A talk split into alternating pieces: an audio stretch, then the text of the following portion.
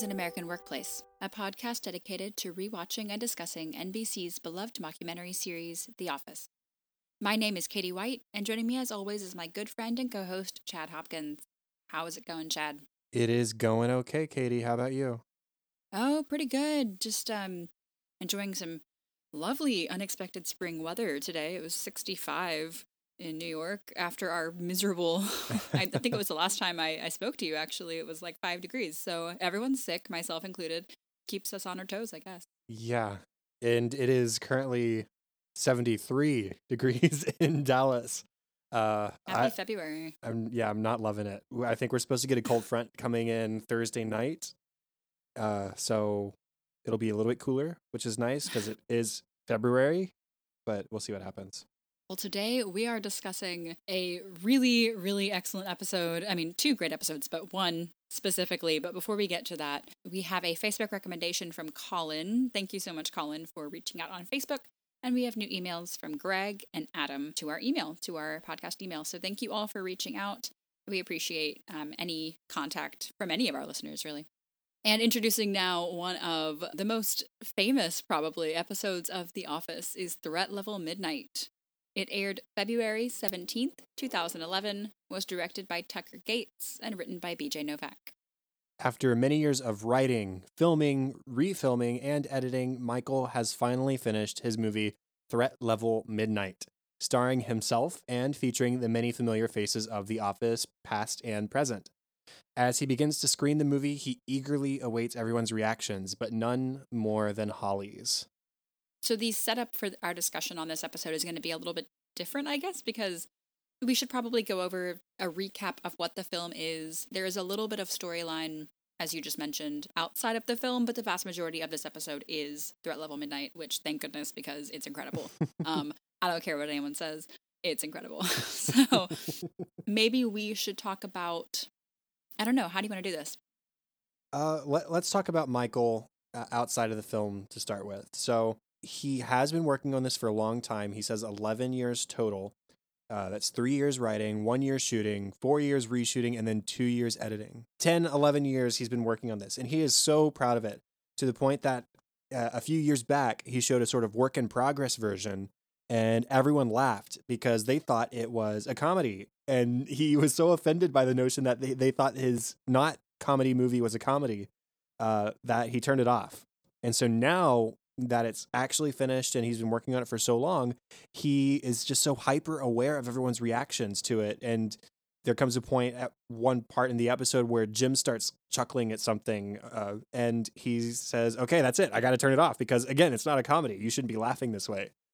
And even though he depends a lot on everybody else's reactions, as I alluded to in the summary, he's really most eager to see what Holly's reaction is going to be he's very cautious of showing this at all. Um, in fact, according to Aaron, Michael's only going to show the show the movie to people if they're dying to see it. It's like, okay, I have this thing, but you got to show me that you really want to see it before I before I do this. So they all pile in the conference room. Everyone's so excited. Now Holly, unlike I think a lot of the people of the office, Holly takes Michael seriously. I mean, she's in love with him. She thinks he's great, and so why wouldn't he make a great movie? She's entertained enough. It's okay, it's fun. But she's not wowed. She's not laughing when people are laughing. She's not, you know, gasping when people are gasping. Of course, the employees of the office are laughing and gasping because it's them and they did this together and they recognize that it's not going to be a blockbuster, you know, multi million dollar film. They understand Michael's limits. Holly I don't think she knows what to expect going into this, and she's not blown away. And as you said, at that one point when when Jim loses his cool and starts laughing, between that and Holly not outwardly loving it, that's it. Film's off. He storms away. He confronts her about it too, and she doesn't understand exactly why he it's so important to him. And he says, you know, this has been my dream for 11 years. He said, it's, it's your dream. You haven't mentioned it in all the time I've ever known you uh, which has been several years at this point, even though they've only recently started dating. But you think a dream is something that you would bring up pretty early in your conversation if you're doing anything seriously with somebody. So it's not necessarily fair of Michael to expect Holly to think so much of it because he it's only this day that he has started to hype it up. It's only today that he even reveals that it's a thing. And so how seriously can she take him when it hasn't apparently been important enough to him for him to mention it unless he was trying to save it as a surprise? I mean, I, I just don't understand what Michael's problem is exactly. Is he having trouble maybe letting go of something that he's put so much effort into? What do you think? I think it's more like he has worked so hard on this, and Holly, who loves him, doesn't understand this movie. How can she love him? You know, it's it's like this movie is me. This is my baby, you know, and and he's worked so hard on this, and how could Holly not love it? I think that's sort of where he's coming from. This is essentially my my discussion topic. Um, well, we're no, it's not.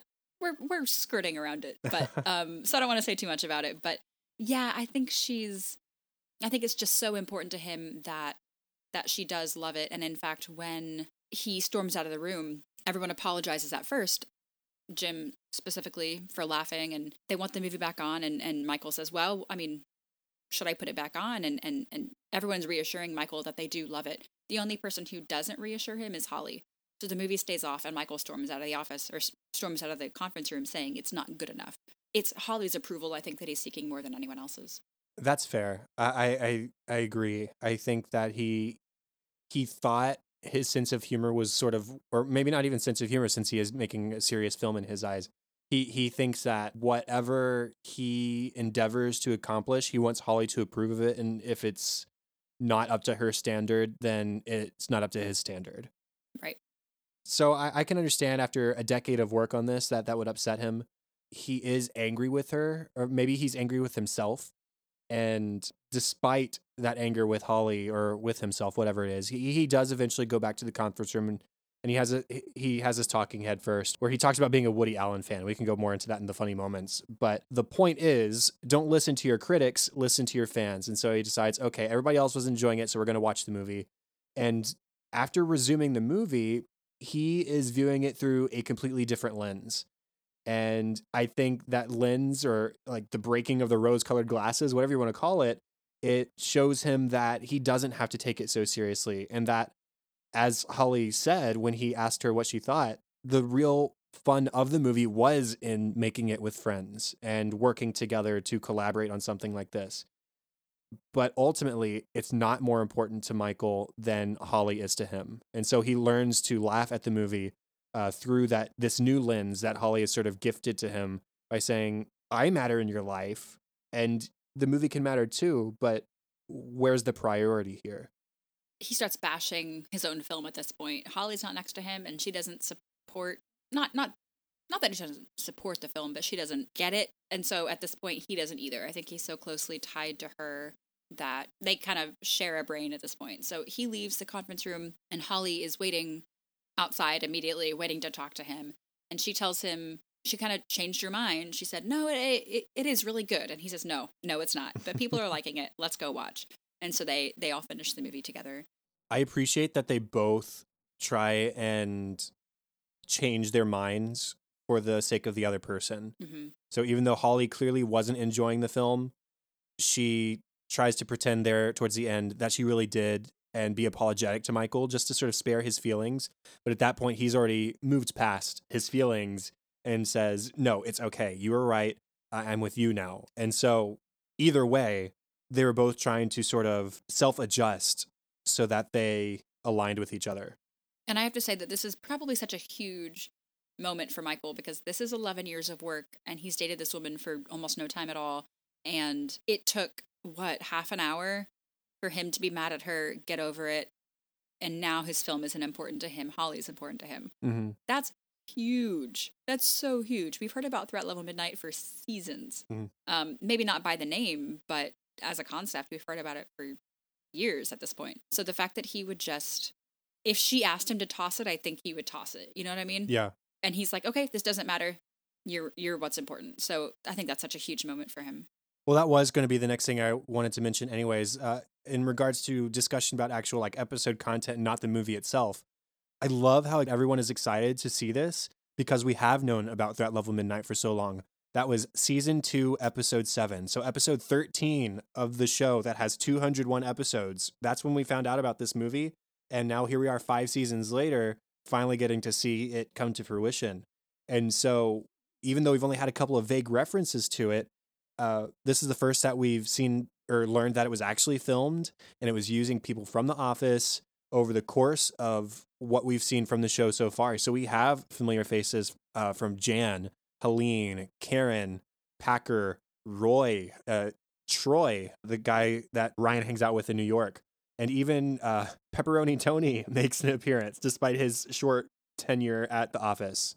So it, it's really cool to have this sort of a flashback to simpler times. I, I don't know if simpler times is the right word, but you know what I mean. The the the Nostalgic. Yeah. yeah, it's nostalgic. It's going back to the the the old stuff, and I just love that everybody is so happy now to see the final product, even if it's sort of to laugh at their own expense in certain ways. They're, they're just so happy to see it, and Pam is very careful at the beginning of the episode to warn everybody: if we really want to watch this, we have to not make any comments. We have to not make any. Uh, we can't. We can't laugh at it we have to consider Michael's feelings here so that we can see the whole movie. And so they're they're being really careful to not show uh, that they think it's anything less than the masterpiece Michael thinks it is.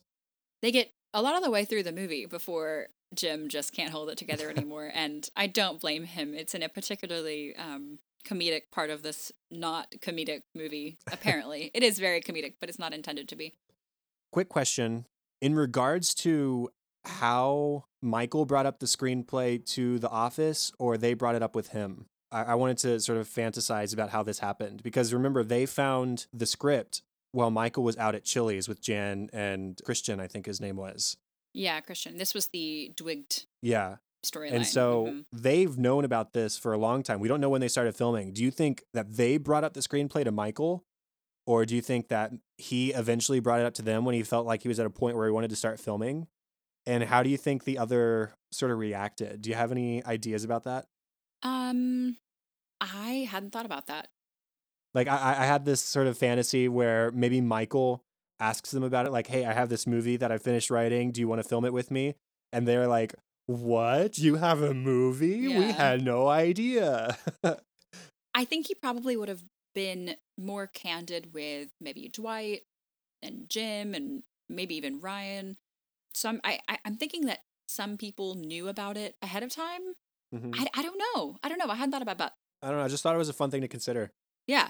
Uh, I, I tend to agree with you. I think he probably approached them because, of course, who else would film it with him but his very best friends? So Yeah, imagine Jim's excitement when Michael Oh. finally brings it up to everybody and he's like, "Oh, snap, we're getting to go much deeper into this than we ever expected to." Oh, that'd be so fun. and. I get to play the villain. yes.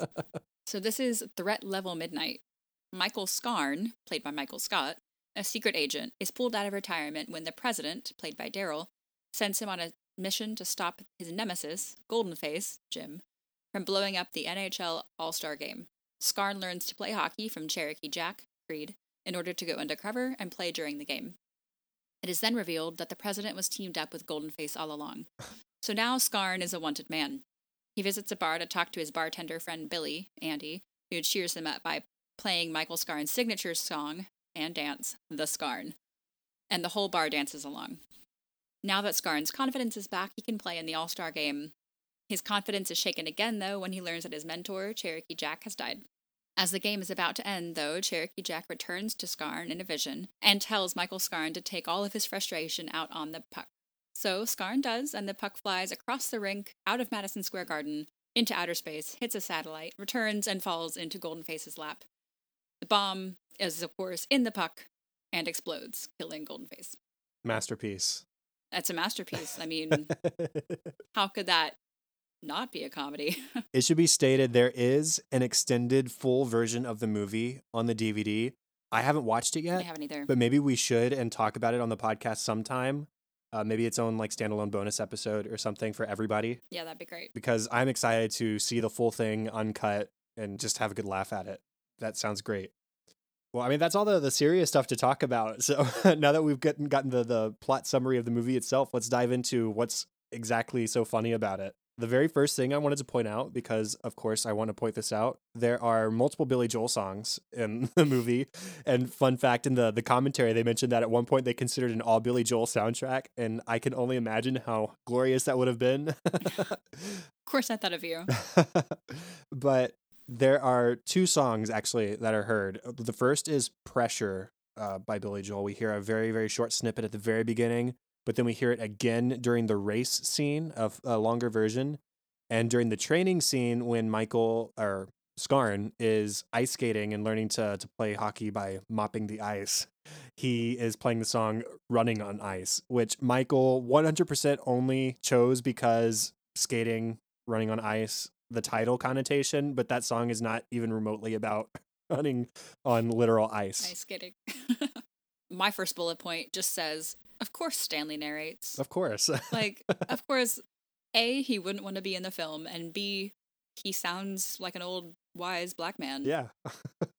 and that's exactly what Michael would want. So of course Stanley narrates. Yeah, it's like their their discount Morgan Freeman. exactly.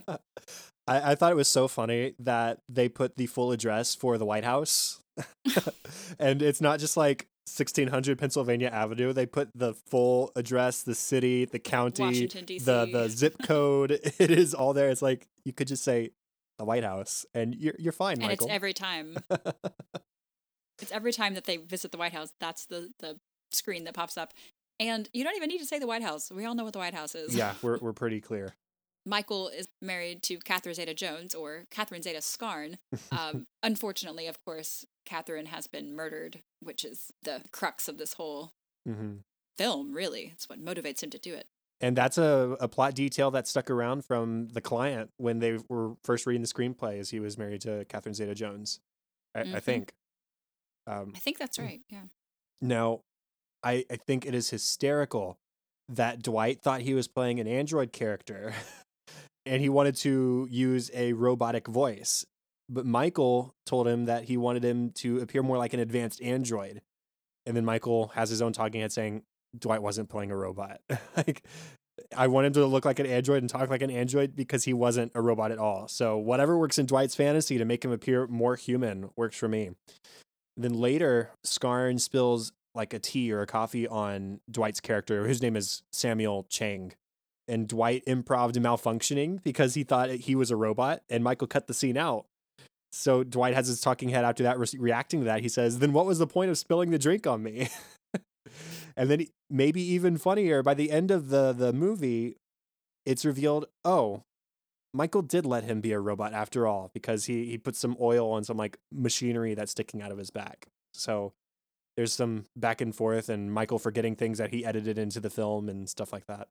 Daryl uh, has a comment or a talking head on why he was in this movie at all and I love this. He says, I gave up a lot of weekends because I thought it would be good for my daughter to see a black man as president, even in a silly movie. What a stupid waste of time. Of course, this aired in 2011. Obama was in term at this time. Mm-hmm. Daryl did not need to waste many weekends to do this. They could have just waited, and there would have been a real black man in, in yeah, the presidency. It wasn't too long. Uh, there's a the, the scene where they do the racing to see who gets to be placed on the all star team. It has like a funny, not funny, funny sandwich. And the first funny part is Oscar and Jim are wearing unitards. It's really funny. the second not funny thing, the, the meat of the sandwich is when Scarn, after losing the race, goes into the locker room and strangles Oscar's character with the American flag. And I know I'm laughing, but it's really not funny. And everybody's kind of disturbed while watching it. But then that's finished off by after Oscar's character has been killed, Michael forgot to edit out the part where he blinks post dying. and he's like super close to the camera. Yeah, That's he's like right watching. in front of it. Scarn back when he, but before that part, when he is um, deciding whether or not to take the president up on this offer to take down Golden Face, he says, "Okay, heads I do it, tails I don't. Best out of seven. We get to watch all seven coin tosses, which just seems excessive. Mm-hmm. And Michael couldn't, Michael Scott when he's writing it, couldn't think of a better odds than going heads, tails, heads, tails, heads, tails, heads. and so that's how the coin flips every time. It just alternates. And of course, it lands on heads, and we just have to watch the whole thing, and it takes up way too much time.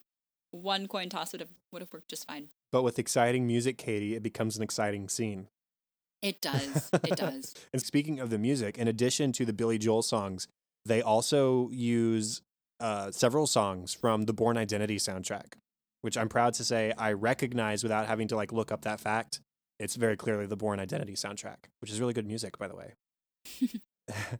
and Janet's Jasmine Windsong, the fact that she sings a secret message backwards is just absurd. And then he's got the the tape recorder that he records. He's like, "Oh, this is obviously backwards. Let me pull it out and then play it backwards." okay. it's got that big backwards label. Right, like every tape recorder has. Yeah. There are several plot inconsistencies which one of which Michael notices and one is just kind of funny. Narrator slash Stanley says the hockey game was only three days away. And then the next scene he says Michael Scarn was quickly becoming one of the hottest hockey players in the country. Well, how? Three days. Why not? it's only three. It's only three days away. How is he's having to like sneak into this? Oh, it's just funny. And then the other one, Michael notices the president, as I said in the recap, turns out to be evil. But at the end of the film, he calls Scarn to do another mission, and Scarn accepts. And I think it's Andy that says, "Hey, well, isn't the president evil?" Michael says, "Oh, oh yeah, yeah, he is evil. that was dumb." There is one of the hostage scenes where Jim decides he's going to kill one of the hostages. And who did Michael decide was going to get killed as a hostage? Toby, of course. One guess. and so Jim's character, Golden Face, shoots Toby's character, and there is this multiple cut, very detailed head explosion that is filmed. And it's just kind of gratuitous, to be honest and everybody again sort of cringes away from the screen just like they did when Oscar's character was killed. We cut to Michael in a talking head and he says, far and away the most expensive shot of the movie. he says, but it was integral to the story. Integral. Integral. And then when Scarn shows up and Golden Face says, uh, ha, I killed this hostage, or Scarn says, joke's on you, Golden Face, that man was a wanted animal rapist. So he's just trying to one, he killed Toby, and two, he's making him play this awful criminal character who was deserving of death. You mentioned that for Michael Scott, that was the most expensive shot of the film.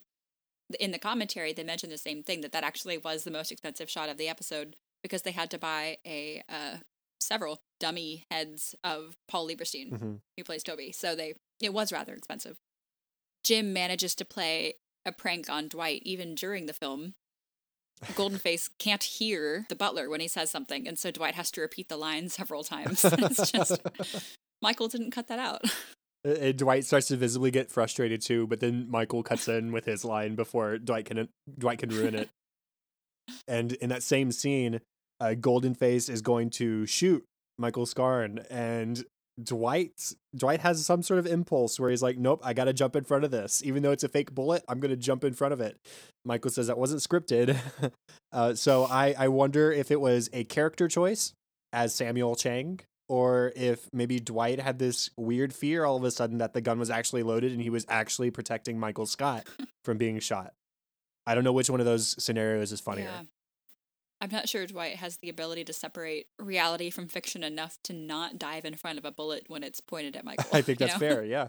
I think it's just, he can't separate that. Pam's mom, Helene, makes an appearance, as you mentioned, but as the sexy nurse, which Pam has to watch. And it's insinuated that there is some nonsense happening. Um, and Pam has to watch that with her, her mom and Michael as if she didn't get enough of that in real life. Now she gets to watch it immortalized in film. And because she's trying to not upset Michael, she's like trying to put on the best face she can rather than show how disgusted she is by it, the inclusion in the film. When it is time for the bar scene, Scarn shows up to the bar and the narrator says it wasn't easy for Scarn to admit that he had lost his self confidence. And he hadn't, of course. He just wasn't using it right now. Oh, good. Good it's to know. Monty Python. Good to know. it's just hiding. It's hiding. Uh, also at the bar, there's a table of bridesmaids that buys Scarn a drink. Uh, several women, and Karen is in that group, and she has the worst line. She says, "Ever banged an entire bachelorette party, baby?" And then they cut to Karen in real life with a talking head. She goes, "Are you singling my line out like a million years later?" it's so funny that the documentary crew went and tracked down Karen just to Just approach get her her about this line.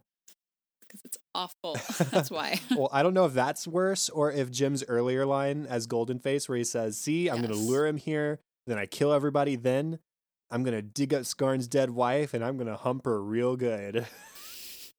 we cut to Jim's uh, Jim's talking head. It says, "I did not love the dialogue or the character. I took the role to impress a receptionist who will remain nameless."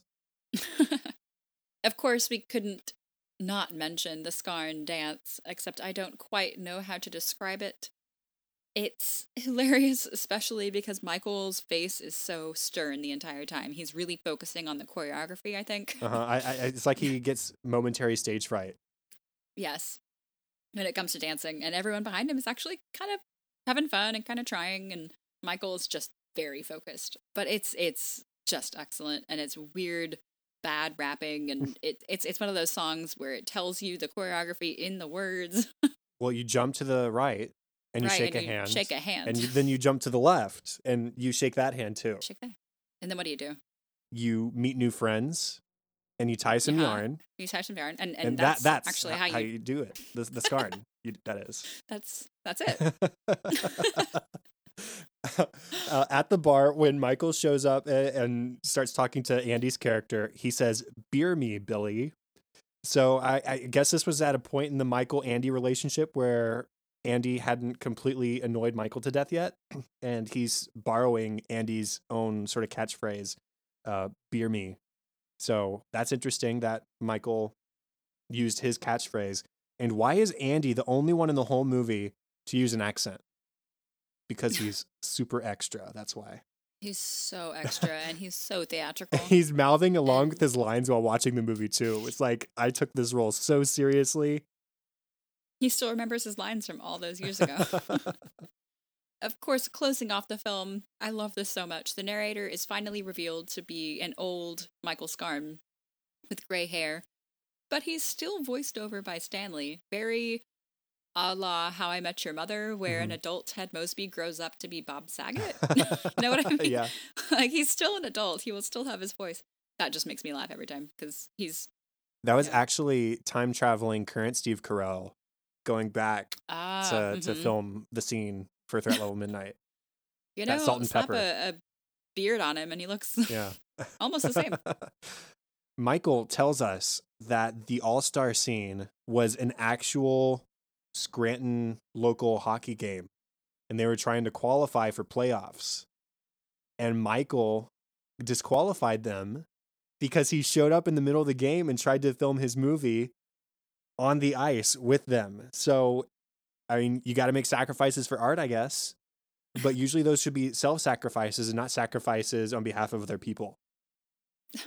like a high school hockey team. Yeah.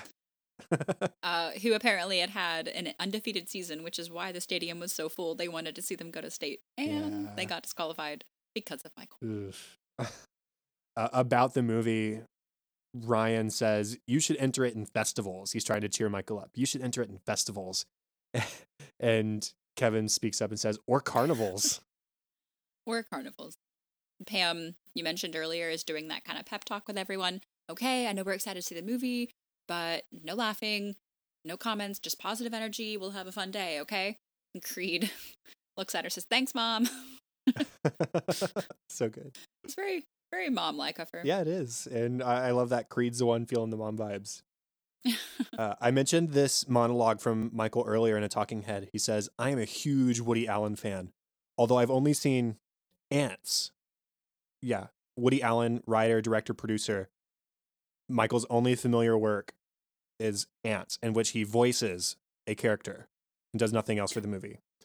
Uh, but, anyways, he says, But I'll tell you something. What I respect about that man is that when he was going through all that stuff that came out in the press, no, not that stuff, the stuff that's actually of concern about how Antz was just a ripoff of A Bug's Life. he stayed true to his films, or at least the film that I saw, which again was Antz. The thing is, I thought Bug's Life was better, much better than Antz. The point is, don't listen to your critics, listen to your fans. He is completely skirting over a major issue with Woody Allen, which is the whole sexual assault issue stuff. And yeah, we're, we don't need to go in Yeah. depth on that, but Michael is avoiding the actual conflict, or probably more likely, he's completely unaware of what the actual conflict with Woody Allen is. and if you're going to defend Woody Allen, pick one of his many reputable films. Yeah, like one of his films, not one in which he Right. voices a cartoon ant. voiced a character. Uh, because it could be argued, I mean, his films are notorious. I mean, they're very popular Yeah. and well made. And if you're going to defend him, use one of his good films and not one of his films that was not his, one of his films. uh, yeah, I like that one too. Uh, I think maybe the last thing for me is actually film related. Go listen to the words of the rap that Andy raps at the end during the closing credits uh, of Threat Level Midnight. It's just very Andy, and he dedicated so much of his time to this film, Mm. and I so appreciate that. He was very, very invested. yeah, I'm definitely not going to be rapping this at the end of the episode. No, definitely not. Don't expect it. okay, we do get thankfully a commentary for this episode. Uh, that's fun. It's got Creed, it's got Craig Robinson, who's Daryl, BJ Novak, who is Ryan, but also he wrote the episode. Charlie Grandy, who's another writer for the series, and then Dave Rogers, who co-edited this episode. The very first thing they mention is that in the movie, "Clean Up on Aisle five was Scarn's uh, catchphrase, but they had several optional catchphrases, and one of the other ones was "Return to Sender." Uh, I would have liked to have seen a list of some of the other ones. This also should be noted that Steve Carell was the one that pushed for this to be aired, to have this episode written. He remembered that Michael had this film in the works, and he thinks, or he thought, that it needed to be viewed, that it needed to be seen. So we have him to thank, not actually the writers. Craig Robinson was asked to shave his facial hair to make him distinct in time from current Daryl Philbin, but then Craig points out to BJ during the commentary, he says, I've never been seen on the show without my facial hair. And BJ was like, Oh, wish I would have known that. Because he was like trying to sort of make him appear more youthful, like he did earlier in the show. But even like from the first time we see him in season one, Daryl has his facial hair. So uh, it was just like this this funny ongoing joke where they were joking about how baby faced Craig Robinson is without his facial hair and how he, he really didn't want to do it, but he did it because he was asked to. And then they might, they were joking, they might go in in post and add a mustache back in just to keep it consistent. Right. Well, I think Craig mentioned at one point, uh, I, I guess it was when he was talking about wanting to appear as the black president for his daughter. He said the facial hair was drawn on in that scene. And looking at it, it kind of looked like it was. They did pay great attention to detail, showing characters in their season one and two costuming and hair and makeup. It must have been kind of fun to go back to season one or two, you know, put on clothes you used to wear before and the the wig you might have worn or whatever. Mhm. Or in the case of Jim's, style your hair like a mop, like you used to. Right. Brush it forward. They did not ask Catherine Zeta Jones to use her name in the show. They just kind of went with it. Um, because they didn't actually say Jones. They said Scarn. So, It's true. but we all know what you're talking about. uh, BJ talked about a joke that he wished had been kept in the the movie was Michael calling Daryl's character President Jackson, because Michael he reasoned would have thought of Jackson as a common black last name, but then wouldn't have realized that there was a previous President Jackson who was very racist. The whole Trail of Tears thing with Native Americans, yep, that that was him. Thank you, President Jackson. very white, Ugh. very racist. BJ noted how happy John Krasinski was to be shooting that week. He had never seen him so happy as when he was playing Golden Face. He really shined. It was, yeah, in in his prime. So even though Jim didn't care for the character or the dialogue, it, it appears John Krasinski really, really enjoyed it. playing Jim, playing Golden uh, they talk about how they tried to have a backstory to explain every appearance in the movie. So yes, they they sort of dated everybody into previous seasons of the show, but like characters like Tony Gardner, who quit on the very first day, uh, or I guess he was technically fired on his very first day of being at the Scranton branch after coming from Stanford. They reasoned, well, Michael had him come back afterwards, and you think, oh, well, why would he come back if he left on such bad terms? And BJ said, Well, you never know. When somebody asks you to be in a movie, maybe you'll be more open to it no matter the relationship there. So that was even even if it's not like a, a super great excuse or a super well thought out reason, it was a reason for Tony to appear in the movie. There was also a lot more with Jan in in the longer version. In fact, they had the idea that in Michael's original version it was a love story with Jan, but once they broke up, he had to change the plot. So the uncut version apparently has a lot more with her, and I would be interested to see that. I, am really excited to go watch. Me too. Um, that extended. I, I might do that tonight. This isn't like a nugget of information or anything, but I thought it was funny. Uh, when they get to the scene at the bar with the scarn, Craig asks who the kid putting the money in the jukebox is. and BJ said, You know, I don't know. or I don't even know why he's at a bar. yeah, he's like seven and in overalls, and he looks like he should be at Schrute Farms more than anywhere else. Yeah, probably. they had some fun adding music to the episode because they don't get to do that a whole lot in this series. So they tried at first doing some professional John Williams scores, but it didn't sound low budget enough. And so then they considered, as you said, all Billy Joel, but they ended up doing kind of a mix. And there still wasn't a ton of music, but way more than we normally get. Just a random thought I had. If it had been an all Billy Joel soundtrack, I would have been really curious to see which songs Michael used. Like, would he stick to radio hits or would he go more deep track? Hmm. I don't know. I'm going to say radio hits only because of his skating choice. Yeah, probably. Anyways, just that was a random thought. The reactions that we see in the conference room to what is happening on the screen were filmed without them knowing what they were reacting to. So, for example, the scene where Jim burst out laughing or try is trying to stifle his giggles at watching the Scarn, he didn't know what he was laughing at while he was filming that scene. He was just reacting to something funny that was happening on the TV. And that's because they filmed the reactions on the first day and then added in the the parts of the movie that they were uh, watching in the episode in post. BJ mentioned that he had been told the same thing that Holly told Michael that I love you got to work together with your friends, you were productive, you finished this project. Uh, and that hurt. So that's why he wrote it in for for Michael to be told the same thing. The last one I have is they they mentioned that there's a scene in the longer version of the film where Jim and Pam are talking together. We hear the audio from it in the episode, but uh, presumably in the longer uncut version of the uh, movie, uh, we actually see the scene where Jim and Pam are talking together and they're kind of flirting with each other on screen, even though Roy is there. And it's sort of one of the reasons why they wanted to see the movie that Michael has made is because it was a flashback to some of the angst and some of the drama of those earlier seasons that everybody was so fond of uh, in building that Pam and Jim relationship. Yeah, that was my last one too. In fact, we had almost point for point the exact same takeaways from the uh, there it is from the commentary. Yeah. So that's it. So my discussion topic for this episode, we kind of touched on it, but not really. Uh, basically, regarding Michael and the film, did Holly do the right thing? A. And should Michael have quit believing in his own movie just because Holly didn't like it? B. I think that Holly, yes, I think Holly did the right thing. I think she needed to be honest. I think that in a relationship, as seriously as they're trying to take their relationship, they need to be honest with each other. And if that even means, hey, I don't think this movie you think is as good as you think it is, but I still support you. I still am glad that you made it. I'm glad you enjoyed making it. I think that kind of honesty in the relationship is so super important. And I, don't think, I don't know if I agree that Michael quit believing in his own movie. I, I just think that Michael quit thinking that it was a work of art or thinking that the movie as a work of art was I think Michael realized that he was putting more into the movie than he really should have when he has somebody like Holly in his life. Hmm. The his values changed. Yeah. Right. I, I I think it was just a shift in perspective for him. He he still likes the movie. He's still glad he made the movie.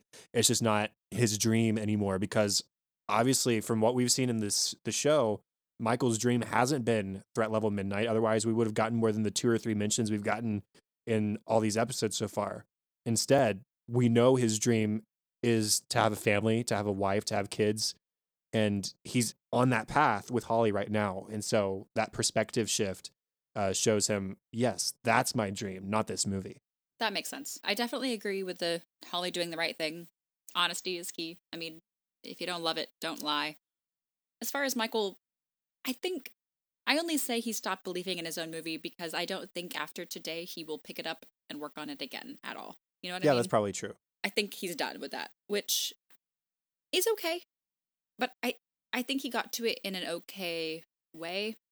It wasn't as though he fell out of love with the process or anything. It was that I don't know. I I think you actually just kind of changed my mind that yeah, Holly is his new priority, is his new dream. hmm The prospect of of a future with her. So, yeah, I think that's I think he got reordered in his in his priorities. I just had a kind of depressing like vision in my head of Tangled when the, the whole "You were my new dream." I've never actually seen Tangled. What? I know. It's okay. Moving Podcast on. over. Gosh, man. I know. Bummer. Okay. Quick aside: Tangled's like my favorite princess movie, so you should watch it. I mean, aside from like Moana, I guess Moana's really good. That's a good one. Yeah. Uh, okay, moving on to Todd Packer, shifting from Disney to uh, a filthy human being. Yeah. Uh, Variety. this episode, Todd Packer, it aired on February 24th of 2011, was directed by longtime director of photography for the show, Randall Einhorn, and was written by Emily Gillette. Todd Packer, Dunder Mifflin's salesman on the road, is ready to settle down and come home back to Scranton. Everyone but Michael and Kevin either hate Packer or very quickly learn to hate Packer. The rest of the day is spent trying to get him out of the office as quickly as he came. Meanwhile, Erin was surprised with a new computer for reception, and Andy gets jealous and wants one for himself.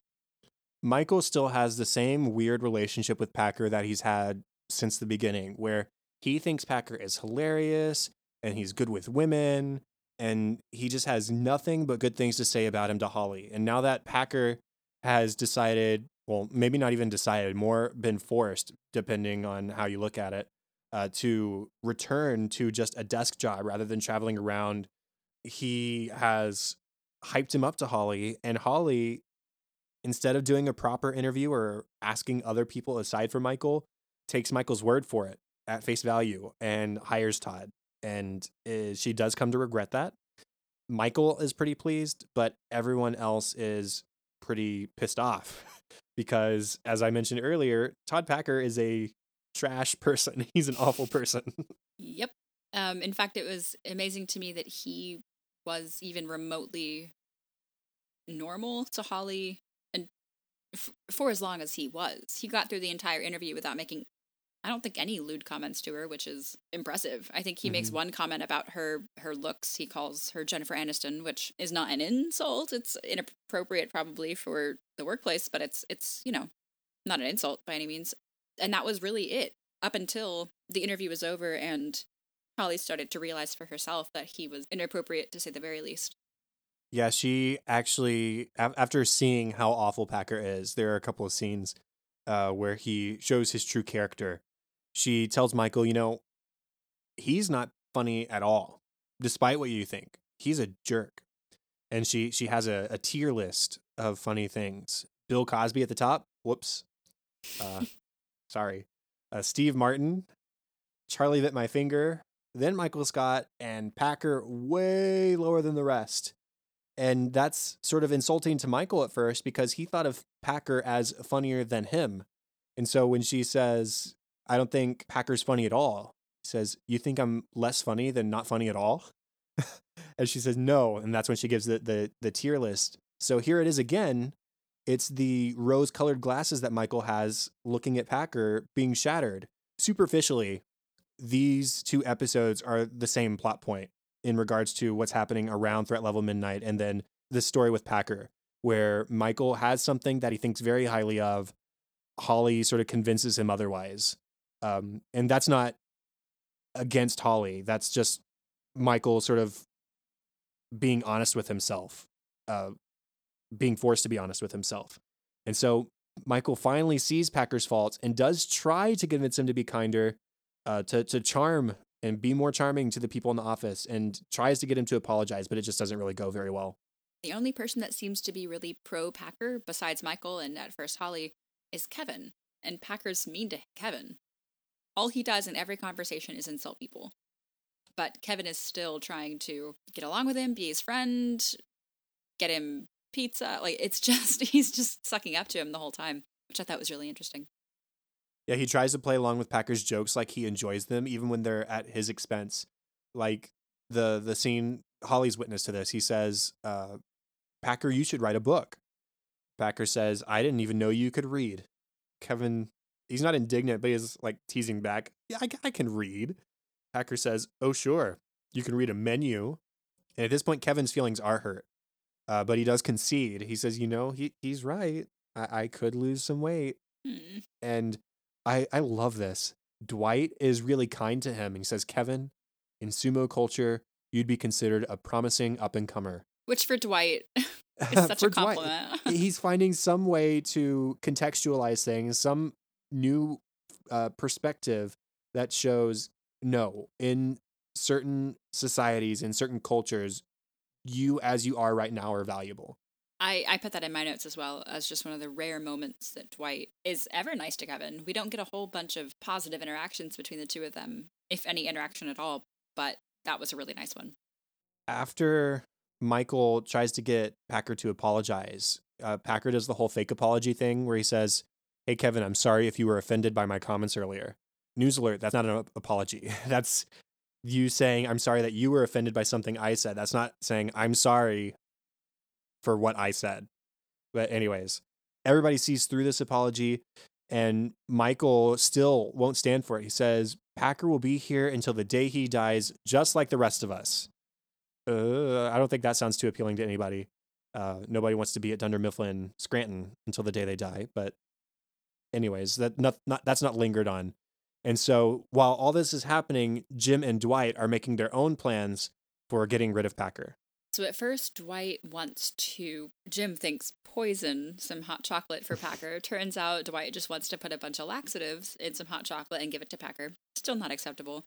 Jim thinks that they can do better than that. So they finally agree on a prank, which is way worse than hot chocolate, let me tell you. They went into the other room, they pretended to be colleagues of Jo's in Tallahassee, and they offered Packer a job in Tallahassee. Michael is insistent when he finds out on telling Packer that this is a prank so that he doesn't actually fly down to Florida. But right as he's about to do it, Packer starts insulting Holly to Michael, and that is the last straw. He tells Michael that Holly's uptight and suggests that Michael go down to Florida and meet the local, quote, talent. So at this point, Michael decides, you know what, go ahead, go to Florida to a job waiting that does not exist. That was it. He did not want to hear any negative comments about Holly from this guy that just all he does is bad talk people and especially women and he doesn't want to hear it about Holly. Packer committed the the cardinal sin around Michael of trying to distance Michael from Holly or Holly from Michael. Jan did the same thing when oh it was for baby shower I guess when she said hey don't date Holly and at this point Michael had already expressed interest in Holly and so it was by the end of that episode that he asks Holly out. So Michael is one a person who doesn't like being told not to do something, but two, he's passionate about the people he's passionate about. And so when those two things coincide, especially Michael is all too keen to to distance himself from that person instead. Uh, so he keeps his mouth shut about about Florida and goodbye Todd Packer. That's sort of it on the Packer um, storyline. So now we have a little Pam, Erin, Andy one. So Pam surprised Erin with a new computer at reception. The reception computer was awful. Pam should know, so she decided to go ahead and dip into the budget that she's allotted as office admin to get a new reception computer. But upon seeing the new computer, Andy is jealous and wants one too. Pam tells him that if she got him a new computer, she'd have to get all of sales a new computer because reception is a one person department. But that's not good enough. Andy um, just spends the whole day trying to convince her otherwise. Erin sees how sort of jealous that Andy is of her computer. Uh, maybe that's not the right way to say it. He she sees how desperate Andy is for a new computer, and seeing that Pam isn't going to get him one, she decides to trade her new computer for Andy's old crappy one because hey, Andy's her friend. She wants him to have a computer that he needs uh, that works well. So why not? Pam though is not a fan of this uh, and she forces Andy in front of everybody to trade the computers back. Uh, he later confronts Pam about it, says, Hey, it wasn't cool for you to humiliate me in front of everybody else.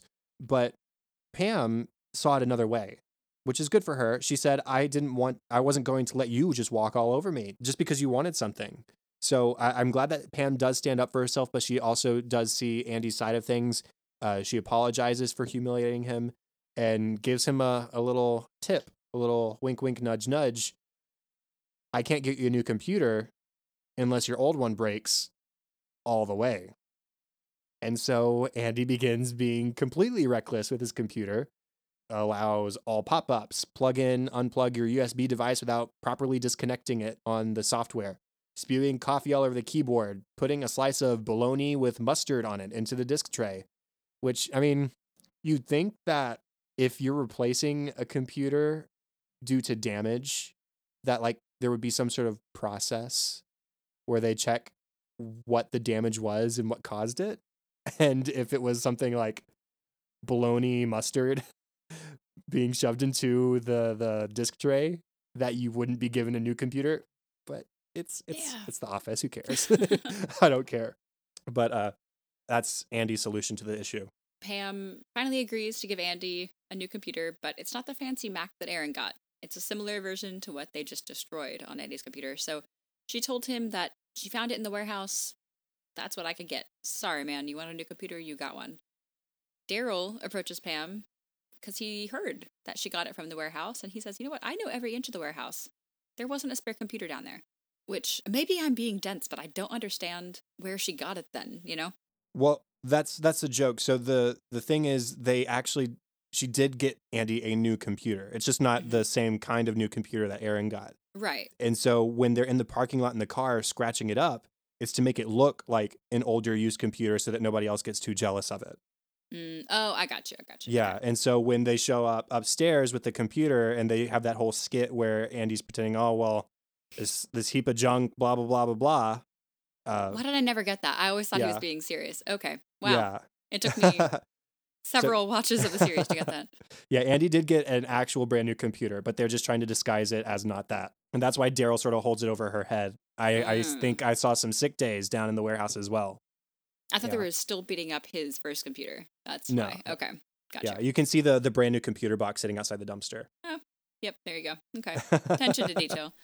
Yeah. So they negotiate. Uh, Daryl thinks he saw five sick days down in the warehouse. Pam agrees. Okay, maybe maybe I saw three, and so they they agreed that they found some in the warehouse. Pam says, "I'm full on corrupt." She's having fun taking risks and sort of cheating the system a little bit.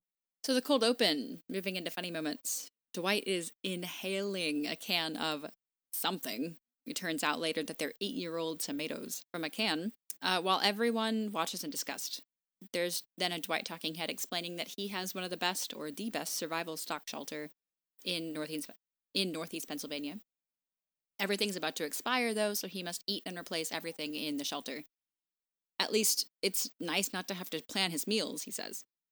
Because his coworkers are making fun of him though, Dwight threatens not to let them into his shelter during the apocalypse or when the wolves are approaching them and their torch is dying. He says that Kevin will be eaten, Pam will be taken slave, Jim will be taken as a warlord's jester. Meredith will do okay. This day will come, he says, it's just a matter of time. It could be one month, it could be two months. Jim asks, could it be three? Dwight says, yeah, could be. Four? Could. Five? Sure. And they keep going until everyone has left the room and we cut away at, at 495 months. I would have loved to have seen the progression there. And I love that Dwight is still so open to considering, yeah, I see that as a possibility. 495 months. I mean, what is that? I, I haven't done the math. Months to years. That is 41 years. Could be. When Packer first shows up, and Michael was very excited for this interview to happen with Holly so that he can be officially hired at the Scranton branch, uh, Michael says to Holly, just so you know, he's at his funniest when you've given him five shots. And also, it helps if you've had five shots. And uh, Holly jokes, I already have. But, you know, maybe if a person doesn't get funny until you've had five shots, they're not funny. Yeah, probably. Maybe. Not. Jim and Dwight are brainstorming ideas on how to mess with Packer. Most or all of Dwight's ideas, like I said, have to do with hot chocolate, and Jim suggests jamming his desk drawers to only open two inches. Dwight says that that wouldn't annoy anyone. Jim says, okay, well, this isn't my best, but how about we call Froggy 101, which is the radio station, say that we're the tour manager for Justin Bieber and we're giving away free tickets. We give them a number to call for tickets, and it's Packer's number. Dwight says, Who is Justice Beaver? Jim barely takes a beat. He says he's it's a crime fighting beaver, of course. and um, to eventually mess with Dwight, Jim then jams Dwight's drawers to be two inches open so that Dwight can't get anything. And sure enough, it is annoying. It's very annoying, yeah. Uh, after Packer says something to Hank about being a 76ers fan, and it makes Hank smile. Uh, it's kind of a nice thing to say, or it's camaraderie. Michael says, See, you made Hank smile. That doesn't happen often. You're very charming. That is something that you should take upstairs and use on the people that really matter. Hank doesn't smile anymore. there was this little one liner from Ryan, actually. Uh, Holly is being accosted by people trying to get her to fire Packer. She says, Okay, look, we can't fire someone just because we don't like him. Ryan says, Right, this isn't the US government. Kelly just full on deadpan says, What are you referencing? She just calls him out. Ryan says, uh, everything, everything. I'm referencing everything. he has no idea. He's just trying to sound like he knows what he's talking about. Yeah, he's trying to to sound like he's like fight the power, you know, like against the man. When they complain to Holly, they are trying to come up with actual excuses to get Packer fired. She says, "I need like actual evidence. You can't just fire because uh, you don't like him." Jim says, "Well, I mean, he humped Michael." And Holly responds with, Well, if that's the case, I guess I've got to be fired too. Oh.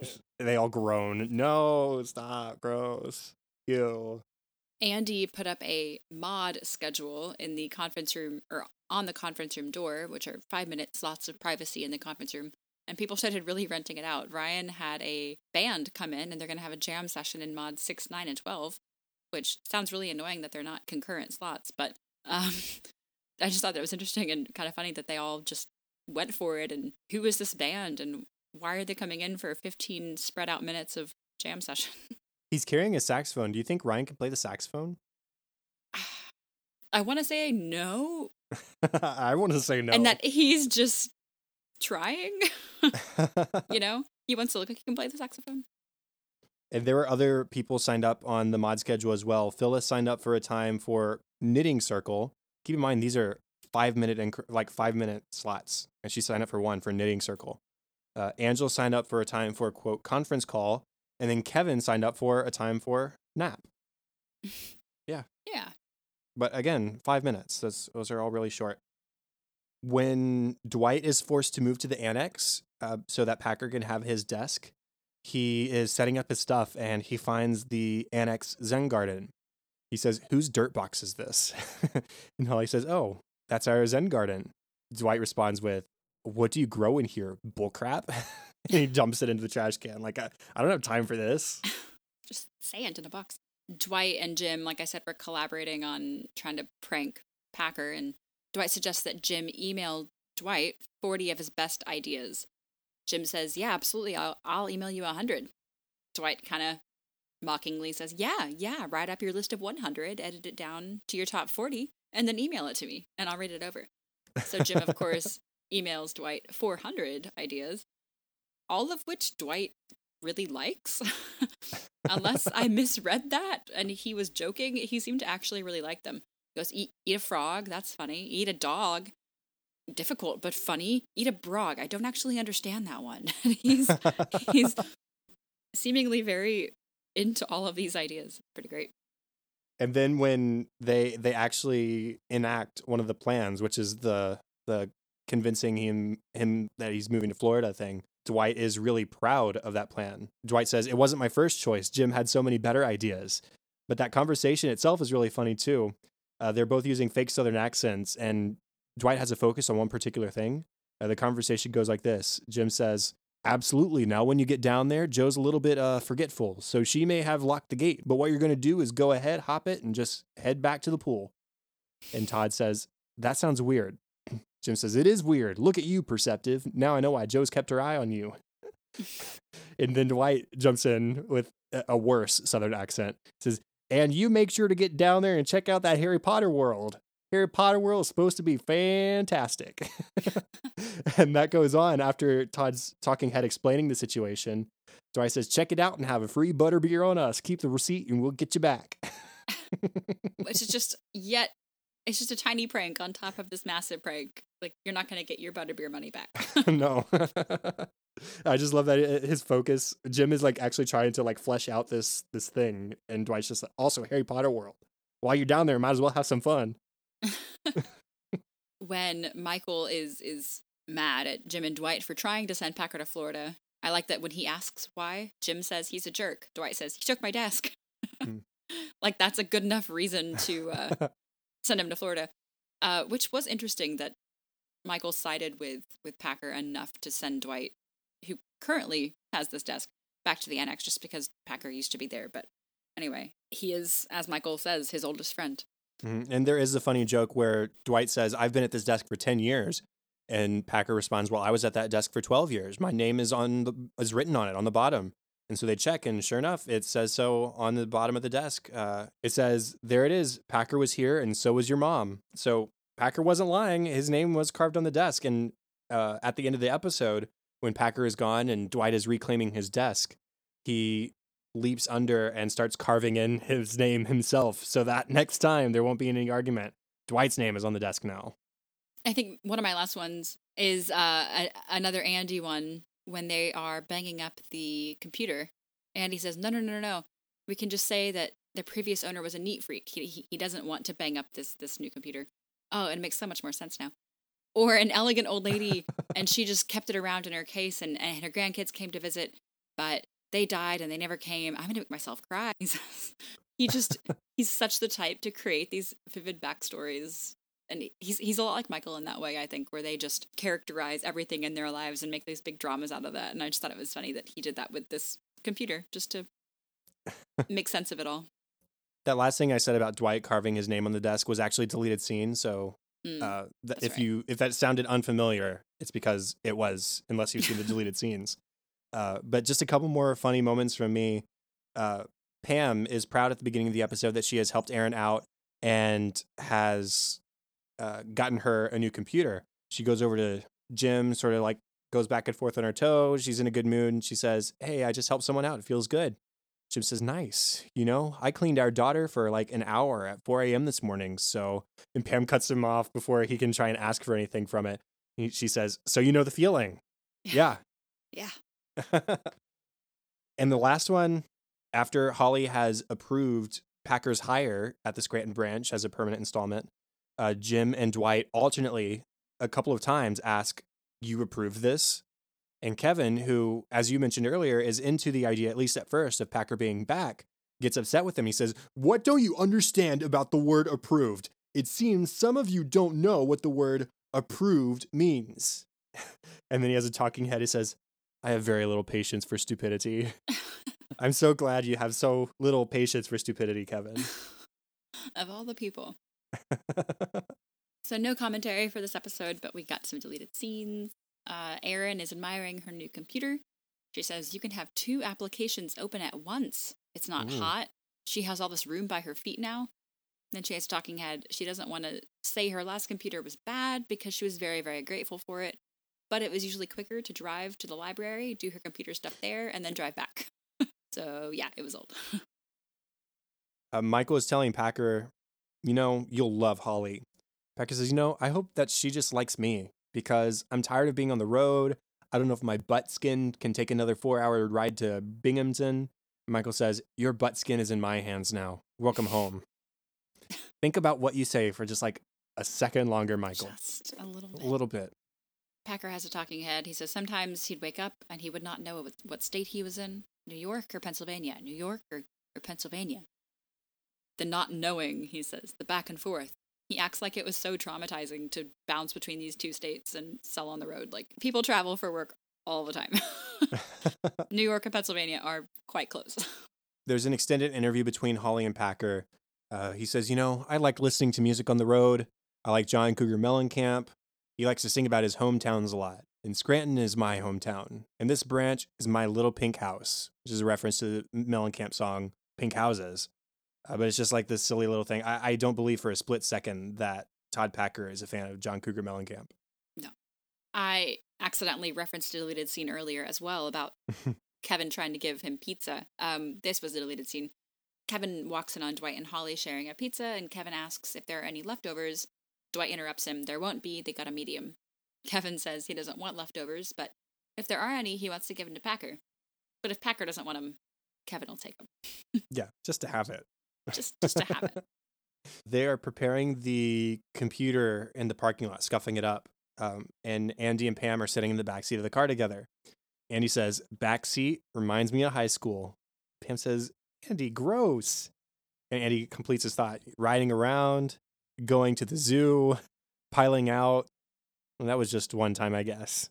So he, he didn't mean anything sexual by it, even though it sounded like it at first. But he was really just thinking of one specific memory, only one memory of riding in the backseat of the car with his friends from high school. Happened to be in high school. Because I guess he didn't have that Yeah. many or didn't do things with friends. I don't know. Michael tells Holly that it's important to him that she likes Packer, and she argues that she doesn't have to like all of his friends. For instance, Michael doesn't like her friend Lois, and then Michael has a talking head. Lois is disgusting. She thinks she's better than everyone else. he doesn't like that he's not allowed to pet her seeing eye dog. He says, Well, he wants me to. Well, he has a job to do. He's working. Well, you were just sitting down. Well, I'm asking you nicely. Well, I'm asking you nicely. I wish you wouldn't. I want to pet your dog. Michael suggests that she get a cane instead of a dog. yeah, you'd, you'd think he'd have a reasonable excuse for not liking this person. but- Yeah, but not petting a service dog is, is his reason. Holly then says that it's not just her, everyone in the office wants him gone. Michael says that there are people who are a little indifferent to him. Holly argues that they hate Packer.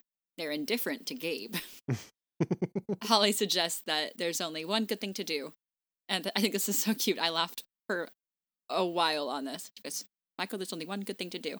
Michael quietly says, Be myself. Holly says, Get Packer out of the office. But you should always be yourself. yeah. I also really liked in that deleted scene when Michael asks, Who has a problem with Packer? And she says, without naming names, everyone. Everyone. The very last deleted scene is the one I uh, accidentally alluded to just a few minutes ago. Packer is gone, and Michael comes out to the empty desk now, and he says, "You know what should we do with this empty desk?"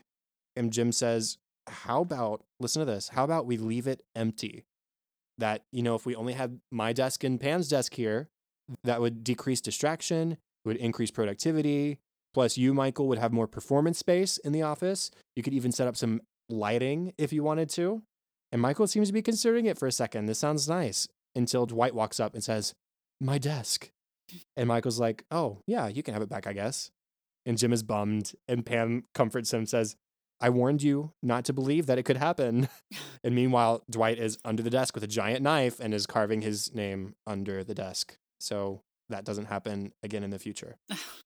All right, our discussion topic for this episode. Do you think Michael is losing part of who he is because of the changes he's making for Holly, i.e., his friendship with Packer, his attitudes towards threat level midnight? So it's sort of a discussion topic that spans both of the episodes we've talked about today. Is he losing part of who he is? Um, Mhm. I don't know that I would put it that way. I think when you are starting to merge a life with someone, you kind of A, adopt some of their mentalities and some of their preferences, and B, I think it's important to him, like he, he values Holly over Throughout Threat Level Midnight or over Todd Packer. And I, I think it's sort of what we said before that he's just reorganizing his priorities. Does that mean he's losing part of himself? Maybe, but only I think in good ways because they're a good fit. I think it's a healthy losing, if that makes sense. You change. I mean, this is getting deep, but you change when you're in a relationship, no matter what, or at least you should be if it's growing. It's only when these changes are negative, I think that it's a bad thing, but I think everyone would agree that, you know, Packer isn't the best influence. So people say, oh, they're changing you. Well, yeah, that's how that works, you know? Right. Does that make sense? Yeah, they're supposed to be compromised. And I I would agree with you. I think that, yes, Michael is losing part of who he is. But I would say that the parts that he is losing are parts that maybe he should have lost a long time ago. Yeah. Uh, his infatuation with Packer should have been gone a long time ago. His desire and passion for threat level midnight, maybe not necessarily, but again, it, it was a restructuring of priorities for him. What do I value more? This movie that, yes, I've been working on for a long time, or this person who I'm starting to consider I want to spend the rest of my life with? Or not even starting to consider. Michael's been considering spending his life with Holly for a long time. So, yeah, I think he's losing something, but I think it's a good thing. Yeah, awesome. Now, we didn't have any voicemails this week, but we did get a couple of questions from Michael on Facebook. You want to read the first one? Sure, this is a fun question. If we were forced to recast a character from the show, who would it be? So, somebody in the main cast, probably. Is there anybody who, let, let's say, what's a character you would like to have seen another actor's take on? I th- this is a really hard question for me. Not because I don't like the actor, and I think this is a it's going to sound like I'm not telling the truth because some people find this actor he makes them uncomfortable, but I would like to see Gabe played by someone different just to kind of see what that would look like. Mm-hmm. I I know he's not one of the main crew, but I think that would be interesting. Uh perhaps also Phyllis I would like to see a different take on Phyllis. Not that I don't think she's well cast. I just I think if you put a different person in that role, it would be a whole different character. You know what I mean? Mm-hmm. I think I would maybe go with the uh, Patton Oswalt as Dwight. Again, not that I don't like Rainn Wilson, but I, I think he actually did interview for the role or audition for the role. Maybe That sounds, that sounds right but maybe maybe that's not right. I don't know. I'm looking online real quick, and I'm not sure if I'm actually seeing like pictures of him. But anyways, I think it'd be funny because he he's got the same sort of dorkiness to him, uh, and the glasses and that kind of thing could work. But I think he would highlight more of the nerdy sides of the character.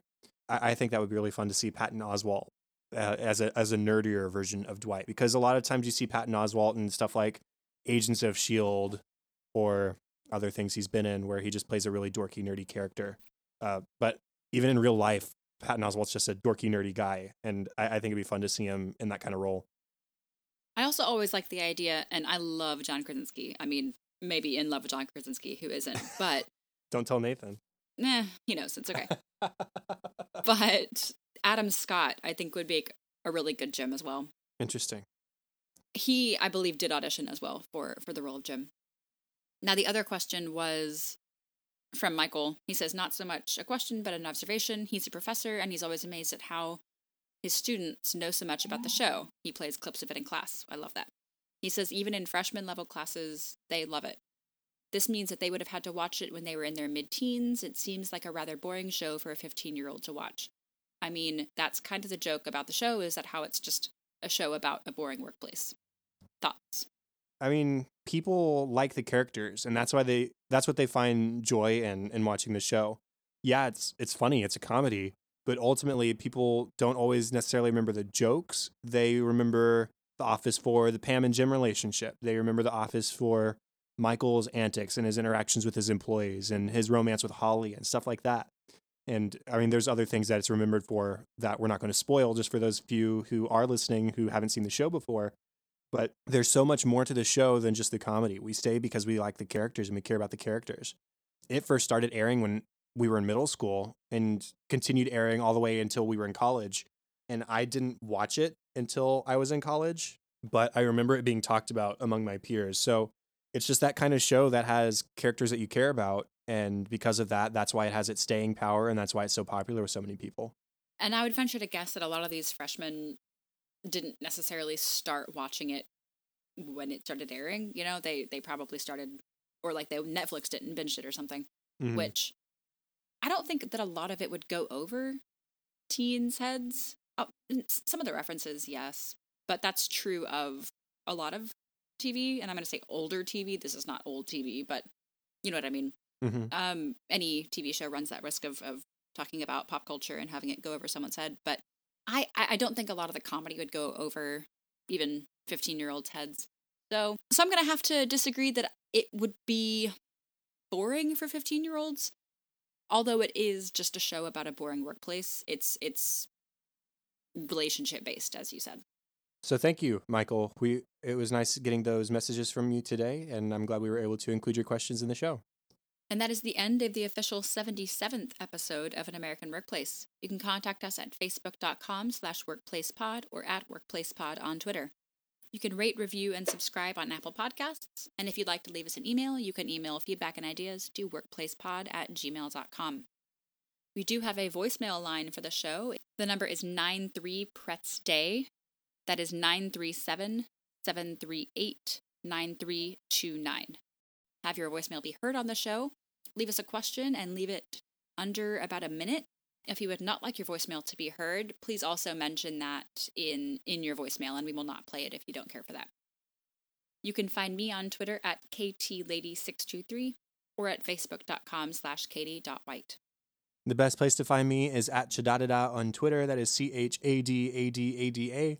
Also, facebook.com slash chad.hopkins and my other podcast, Cinescope, which you can find where podcasts can be found and at thecinescopepodcast.com. Show notes and contact information for this show can be found at workplacepodcast.com. And we would like to shout out and thank our new Patreon supporter, David. If you would like a shout out and more of an American workplace each week, including access to our discussion outline and notes, a logo sticker for the show, bonus episodes, and live streams, check out our Patreon page and pick the support level that you think is worth it to you at patreon.com slash workplacepod. And that's all for this week. Thank you for joining us to watch one of our favorite shows, The Office, here on episode 77 of An American Workplace. Make sure to join us in episode 78 for our discussion on the next episode of season 7, Garage Sale. Goodbye.